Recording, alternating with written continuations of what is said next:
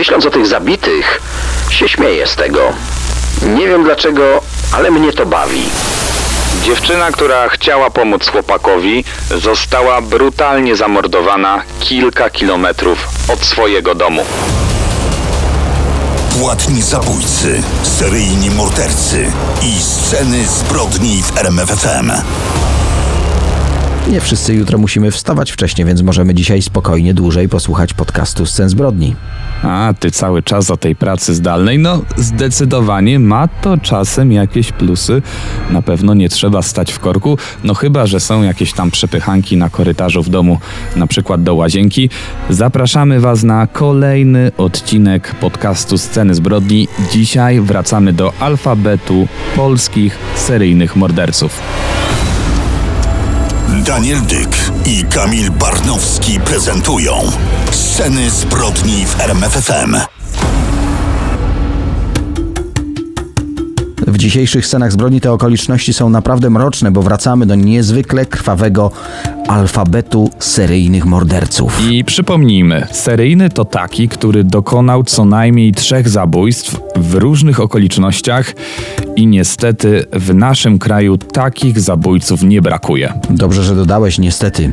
W zestawieniu seryjnych morderców skończyliśmy na literze M, ale tej listy osób z nazwiskami na literę M jeszcze nie wyczerpaliśmy. Dlatego dzisiaj pojawią się u nas ostatni zabójca, który został skazany na karę śmierci w Polsce, czyli Henryk Moruś, znany jako morderca z Sulejowa. Przypomnijmy też dość świeżą historię Grzegorza Musiatowicza, pseudonim Młody. No i pojawi się Leszek Pękalski, choć tutaj musimy zaznaczyć, że nie jest na oficjalnej liście seryjnych morderców. Udowodniono mu jedynie jedno zabójstwo, ale sam przyznał się do 67 zbrodni. Skoro już mówimy o mordercach pedofilach, bo, bo do tego grona jego zaliczamy, to musi pojawić się również Kazimierz Polus z Poznania. Jak sami słyszycie, mocne zestawienie, po którym trudno będzie zasnąć, ale o tym już stali słuchacze scen zbrodni doskonale wiedzą. I czas na M jak Moruś. Dokładnie Henryk Moruś, urodzony 25 marca 1943 roku. Zawód wykonywany murarz, ale utrzymywał się również z mordowania.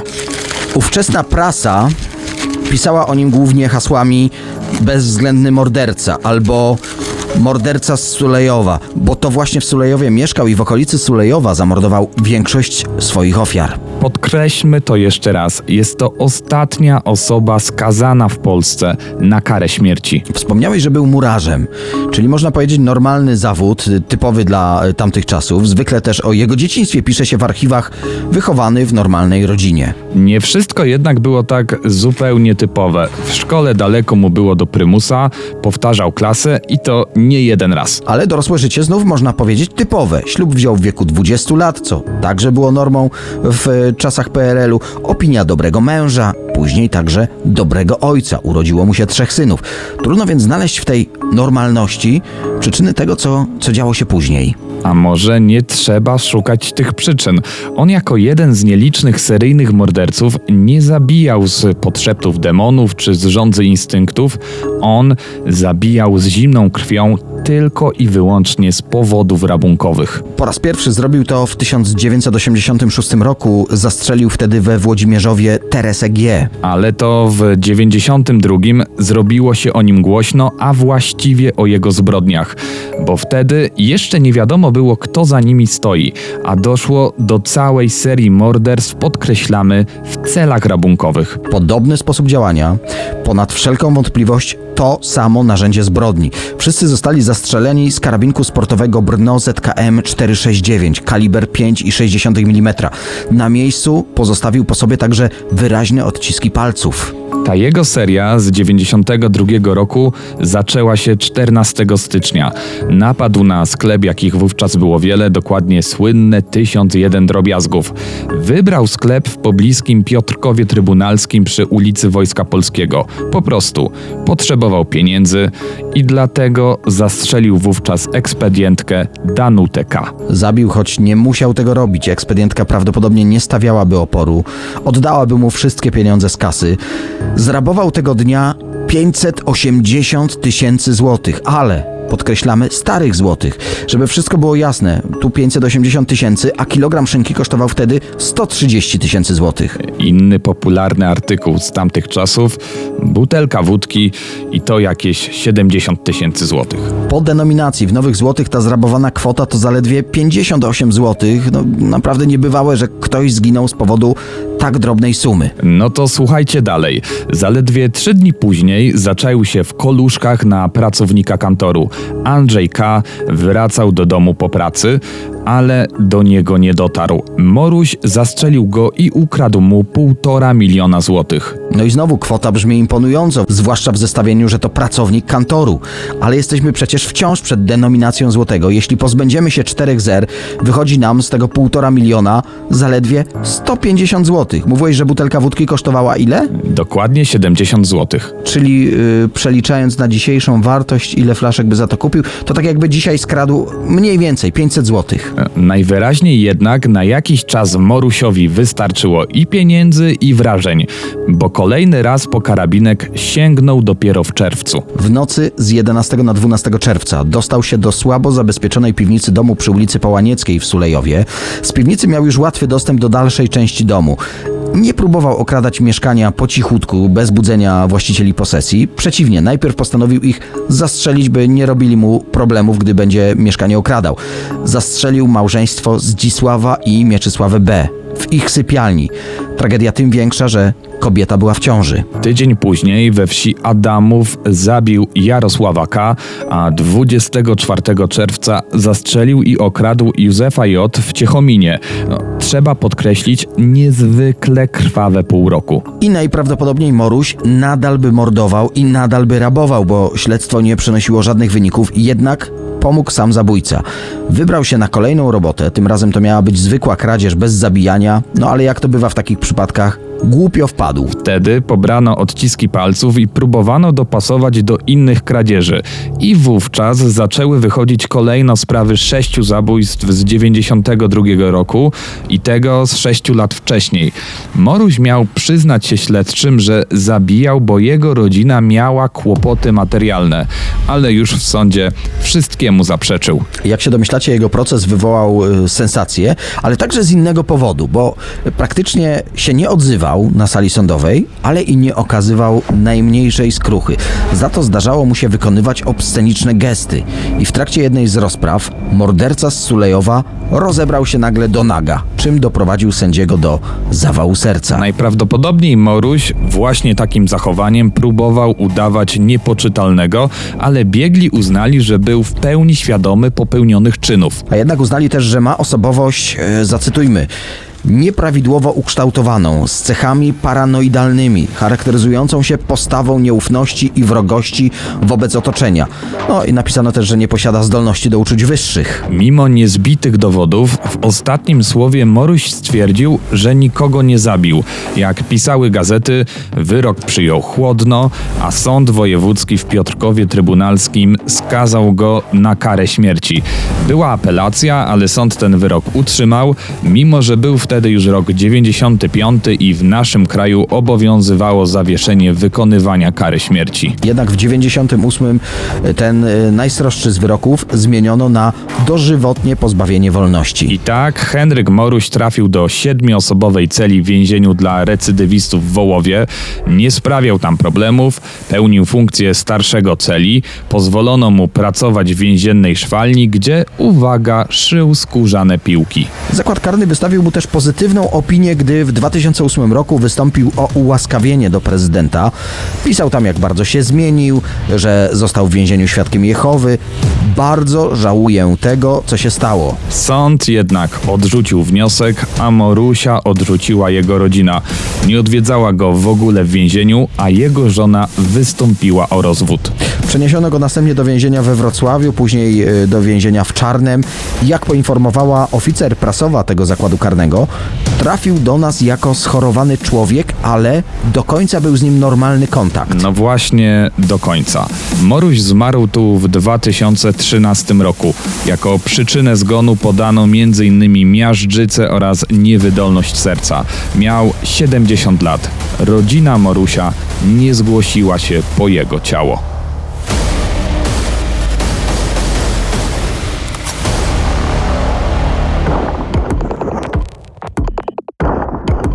I ostatni już raz y, sięgamy po literę M. M jak Musiatowicz. Grzegorz Musiatowicz, pseudonim młody. I rzeczywiście w naszym zestawieniu ma wyjątkowo młody rocznik 86. Tym bardziej zastanawia, jak surową karą dla kogoś tak młodego jest wyrok dożywotniego więzienia i co jeszcze bardziej ciekawe, jak na ten wyrok zasłużył. No to może jak to u nas po kolei. Grzegorz Musiatowicz pochodzi z Zabrza. Jak zwykle w podobnych przypadkach mówi się, że normalna rodzina, zwyczajny dom, bez patologii. A jednak uciekł z domu, gdy miał 15 lat. Z Dolnego Śląska zawędrował na Górny Śląsk. W Katowicach, jak wielu bezdomnych, próbował zadomowić się na tamtejszym dworcu kolejowym i tam poznał Tadeusza O. Dużo starszy od niego mężczyzna, 52-latek, zaproponował mu w końcu wspólne mieszkanie. Utrzymywał go, a za tak zwane towarzystwo dawał mu coś w rodzaju kieszonkowego. Gdy Musiatowicz miał 16 lat, między nim a jego partnerem doszło do kłótni właśnie najprawdopodobniej o pieniądze. Młody sięgnął po młotek i uderzył w głowę Tadeusza O, pozbawiając go przytomności. Uciekł z mieszkania, ale wcześniej to mieszkanie podpalił. Jak mówił później, zmieniłem podejście do wszystkiego i rozwaliłem mu głowę. Można to było inaczej załatwić, ale nie wyszło. Straż pożarna ugasiła ogień, a pobity trafił do szpitala i jednak nie udało się go uratować. Grzegorz Musiatowicz, jako nieletni, za to morderstwo otrzymał zaledwie 6 lat pozbawienia wolności. Resocjalizacja najwyraźniej w tym wypadku się nie udała. Jak wspomina, nasłuchał się w więzieniu, jak to się kradnie, jak to się morduje i to w głowie mu zostało. Młody po wyjściu z więzienia utrzymywał się z napadów na sklepy, zawsze z nożem albo pistoletem pneumatycznym. Jak przyznał później, podczas jednego z napadów, gdy położył ostrze noża na gardle ekspedientki, był gotowy ją zabić, ale wtedy spłoszył go klient, który niespodziewanie wszedł do sklepu. Młody próbował przerzucić się na większe pieniądze. Napadł na mieszkanie biznesmena z Zabrza. Tak długo go torturował, aż ten wyznał, gdzie schował 90 tysięcy złotych. Zastraszony mężczyzna nie zgłosił tego napadu na policję. A jednak Musiatowicz trafia po raz kolejny za kratki, tym razem 3 lata za napad na sklep spożywczy. No, mniej więcej w tym czasie jego rodzice zerwali z nim kontakty. Jak czytam w prasie, uznali go za psychopatę, bandytę i złodzieja. Po wyjściu z więzienia tym razem dołączył do grupy bezdomnych. Razem zbierali złom, a to co zarobili wydawali na alkohol. I to było pośrednią przyczyną kolejnych morderstw. Jeden z bezdomnych upił się tak bardzo, że stracił przytomność i wpadł do ogniska. Zapaliła mu się przy okazji stopa i stracił palce. Jego kompanii od flaszki albo tego nie zauważyli, albo mieli to gdzieś, bo byli no, równie pijani. W każdym razie za nieudzielenie ratunku koledze podpadli młodemu. Jak to powiedział, trzeba ich sprzątnąć. I tak się stało. Na początku 2014 roku zatłukł siekierą pierwszego z nich, Mirosława N., a jego ciało zakopał. Pewnie zginąłby też Eryk O, jednak akurat trafił do aresztu. No i to się nazywa szczęście w nieszczęściu. A jednak to szczęście nie trwało długo. Gdy wyszedł z więzienia, młody dokończył sprawę i zamordował Eryka. Jego ciało zakopał w pobliżu poprzedniej ofiary. Ale wówczas ktoś zawiadomił policję. Odnaleziono zakopane zwłoki i Musiatowicz znów został aresztowany. Biegli jednoznacznie orzekli, że jest Po prostu nie ma wyrzutów sumienia. Za te dwa zabójstwa otrzymał dożywocie z możliwością ubiegania się o przedterminowe zwolnienie najwcześniej w 2055 roku, czyli po 40 latach odsiadki. W sieci można trafić na wideo, na którym Grzegorz Musiatowicz mówi: Myśląc o tych zabitych, się śmieję z tego. Nie wiem dlaczego, ale mnie to bawi. Prasa cytowała jego też inne zdanie. Dla mnie zabicie człowieka to jak splunięcie.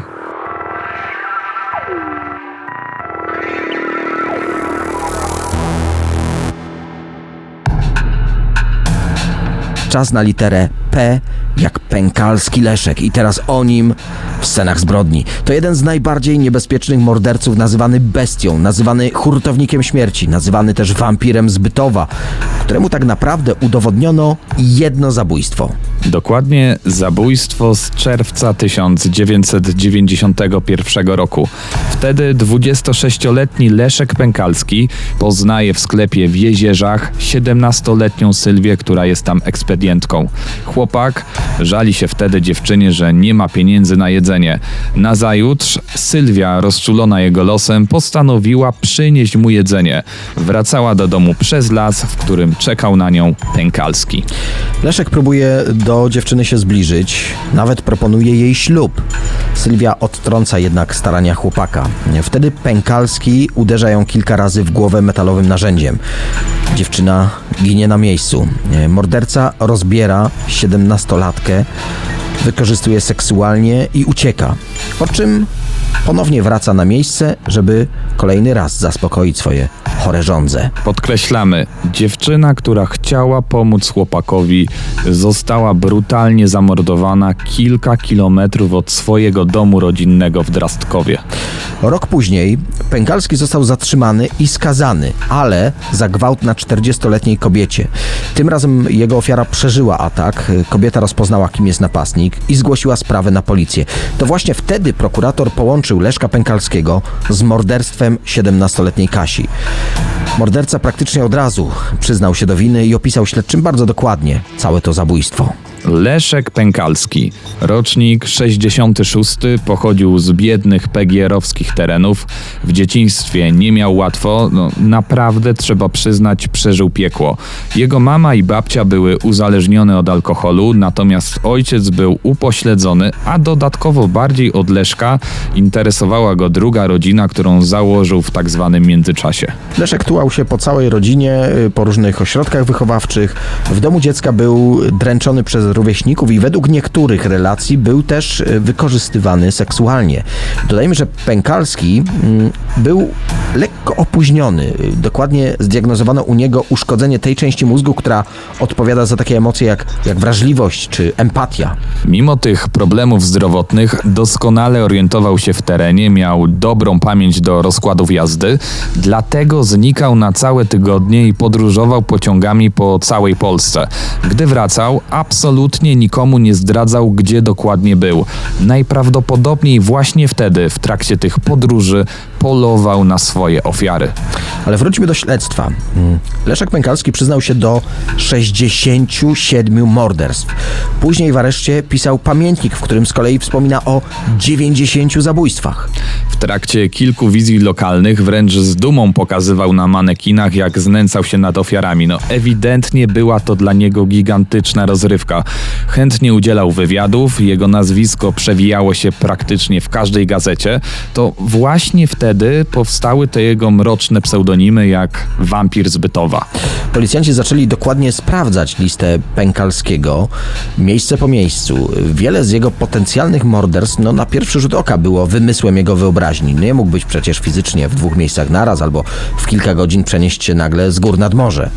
Jednak w 17 przypadkach okoliczności morderstwa, dokładny opis zabójstwa, który mógł znać tylko on, zaginięcia osób z miejsc, o których wspominał, to wszystko wskazywało jasno, że jest odpowiedzialny za te zbrodnie. Co więcej, on przyznał się do tych 17 morderstw, ale z racji tego, że prokuratura nie miała twardych dowodów, kluczowe w tym procesie były zeznania Pękalskiego. Ale ten ku zaskoczeniu wszystkich odwołał swoje zeznania i stwierdził: Jestem niewinny. Przypomnijmy, dostał od mediów przydomek hurtownik śmierci i przyznał się do 67 morderstw. Prokuratura ustaliła, że z tej listy faktycznie odpowiada za 17 zabójstw. Co więcej, przyznał się do nich, ale w trakcie procesu odwołał wszystkie zeznania. Z racji tego, że śledczy nie mieli wystarczająco twardych dowodów na winę Pękalskiego, został skazany wyłącznie za jedno morderstwo 17-letniej Kasi. W 96 roku sąd w Słupsku wydał na niego wyrok 25 lat więzienia. Przypomnijmy, zawieszono już wtedy karę śmierci, a dożywocia jeszcze wtedy w polskim kodeksie karnym nie było. Pękalski najprawdopodobniej odwołał swoje zeznania za radą współwięźniów. To oni doradzili mu, że jeśli chce coś dla siebie ugrać, to musi kombinować w sądzie. Dodajmy, że na początku tych lat 90. widmo kary śmierci dla seryjnego mordercy, no to była bardzo realna wizja. Pękalski najprawdopodobniej przestraszył się szubienicy. Samo śledztwo na pewno też nie było wzorcowe. Na przykład y, źle zabezpieczono niektóre dowody. Gdzieś znalazłem opinię, że śledczy nie udźwignął presji tak medialnej sprawy. Niezależnie od tego, ile osób zamordował ostatecznie wampir z Bytowa, jego motywem na pewno było zaspokojenie popędu seksualnego. Sam morderca wiedział, że nie potrafi nad tym panować. No to tu warto przypomnieć e, pewną historię, gdy swojego szwagra e, poprosił, by podczas wizyty w mieście wstąpił do seks shopu i kupił specjalnie dla niego dmuchaną lalkę. Jednak wspomniany szwagier wydał pieniądze na zupełnie inne rzeczy. Specjaliści, którzy badali Pękalskiego, twierdzą, że gdyby dostał tę zabawkę erotyczną, to nie skrzywdziłby tylu osób. Kobiety były jego ogromną obsesją, ale przez to jak wyglądał i jak się zachowywał, był zwykle odtrącany. Właśnie, postrzegany był jako słaby fizycznie, zahukany chłopak. Zresztą sam tworzył wokół siebie taką aurę, ale wszyscy jego znajomi przyznają, że w rzeczywistości był piekielnie silny, dlatego jeśli ktoś wpadł w jego ręce, nie miał żadnych szans na ucieczkę. Ale to nie koniec historii. W 2017 roku jego kara dobiegła końca. Miał wyjść na wolność. Pamiętamy ten medialny szum wokół tej sprawy, ale został wtedy objęty ustawą o bestiach. Psychiatrzy jednoznacznie orzekli, że funkcjonowanie Pękalskiego w społeczeństwie może doprowadzić do kolejnych tragedii. Dlatego trafił do niesławnej placówki w Gostyninie, gdzie co pół roku jest badany przez specjalistów w kontekście tego, czy y, ewentualnie dać mu pozwolenie, by wyszedł na wolność. W 2016 roku Gdański Oddział Archiwum X ponownie rozpoczął analizę dowodów w procesie wampira zbytowa. I miejmy nadzieję, że nowoczesna technologia niedostępna na początku lat 90. ostatecznie rozstrzygnie, kto odpowiada za te kilkadziesiąt zabójstw. Do dzisiaj nikomu innemu nie udało się udowodnić morderstw, do których początkowo się przyznał Leszek Pękalski. No to może jeszcze y, jeden akapit dołożymy do tej historii. W czerwcu tego roku dom Pękalskiego został sprzedany. Nowi właściciele nie planują tam mieszkać, chcą stworzyć w byłym mieszkaniu wampira z Bytowa gospodarstwo agroturystyczne. P jak Polus Kazimierz, zwany rzeźnikiem z Wildy. To jest seryjny morderca z Poznania, który za trzy morderstwa został skazany na karę śmierci. Polus nie miał wyuczonego zawodu. Jego edukacja zakończyła się na siódmej klasie szkoły podstawowej. W 1950 roku ożenił się, ale małżeństwo rozpadło się już rok później. Swoją kartotekę kryminalną otwiera, gdy ma 19 lat. Próbował wtedy nielegalnie przekroczyć granicę. No, niestety to przestępstwo było niczym w porównaniu do tego, co robił w przyszłości. W 1953 roku, czyli dwa lata po, po swoim rozwodzie, został skazany na 10 lat za gwałt i napad rabunkowy, ale wypuszczono go za dobre sprawowanie po 7 latach odbywania kary. Po odsiadce przeprowadził się do Szczecina. Tam znalazł pracę w zakładzie papierniczym. I to właśnie w Szczecinie zamordował swoją pierwszą ofiarę. 26 maja 1971 roku Kazimierz Polus zwabił do swojego pokoju ośmioletniego Irka. Wykorzystał go seksualnie, zamordował nożem kuchennym, ciało chłopca zapakował w worek i porzucił na wysypisku. Przez blisko pół roku nikt nie natrafił na zwłoki małego Irka, a Polus był nadal na wolności. Działał tak od dawna. Szukał w różnych miejscach młodych chłopców i proponował różnego rodzaju prezenty. Na milicję trafiały nawet pisma od ludzi w tej sprawie, pisały nawet o tym lokalne gazety. Po wykorzystaniu chłopców groził im, że jeśli pisną komuś choćby słowo, to ich zamorduje. Kilka lat po pierwszym morderstwie Polus wrócił do Poznania. Znalazł tam pracę w MPK i w 1975 roku zamordował i wykorzystał seksualnie 17-letniego Henryka. Ciało chłopaka zakopał nad jeziorem. Kolejne morderstwo to z kolei kawalerka Polusa w Poznaniu, gdzie w 1982 roku zamordował 21-latka. Ofiara to Janusz, chłopak, który był lekko opóźniony w rozwoju i też pracował w poznańskim MPK. Tym razem zamordował swojego kolegę ze względów głównie finansowych. Potrzebował po prostu pieniędzy. I to właśnie ostatnia zbrodnia spowodowała, że Kazimierz Polus został aresztowany. Pewnie wszyscy nasi słuchacze się teraz zastanawiają, jakim cudem Polus trafił do więzienia w sprawie morderstwa dopiero po 12 latach od pierwszego zabójstwa. No, gdyby na początku udało się znaleźć dowody na Polusa, milicjanci ocaliliby dwóch mężczyzn. A trzeba powiedzieć, że była taka okazja. Dwa miesiące po morderstwie pierwszej ofiary, tego ośmioletniego Irka, Kazimierz Polus trafił za kratki za molestowanie seksualne dzieci. Śledczy, przyglądając się jego kartotece, byli przekonani, że ma coś wspólnego z zaginięciem Irka. Jednak mimo podejrzeń nie udało się zgromadzić wystarczających dowodów i sprawę umorzono. W 1976 roku Polus ponownie trafił za kratki, ponownie za wykorzystanie seksualne, tym razem 13-letniego chłopaka. Po czterech latach znów za dobre sprawowanie wyszedł na wolność. To był już jego kolejny wyrok. Ostatecznie za trzy morderstwa, za przywłaszczenie mienia swoich ofiar, Kazimierz Polus został stracony 15 marca 1985 roku. Dostajemy od słuchaczy informację, że zmieniają się przyzwyczajenia, bo ze względu na lockdown i kolejne obostrzenia nie słuchają scen zbrodni jak zwykle w drodze do pracy, no bo, bo do pracy nie chodzą. A trzeba przyznać, ciężko znaleźć tę wolną chwilę w trakcie mycia okien albo robienia obiadu dla całej rodziny i to wszystko jeszcze w Mhm. pracy. Naprawdę grafik jest napięty, ale doceniamy to, że znajdujecie dla nas te 20 parę minut. Sceny zbrodni polecają się jak zwykle w każdy poniedziałek w formie podcastu. Jeżeli chcecie być szybsi niż inni, jesteśmy w każdą niedzielę po 21 w radiu RMFFM. A za dzisiaj dziękujemy. Pozdrawiamy Daniel Dyk. I Kamil Barnowski, uważajcie na siebie.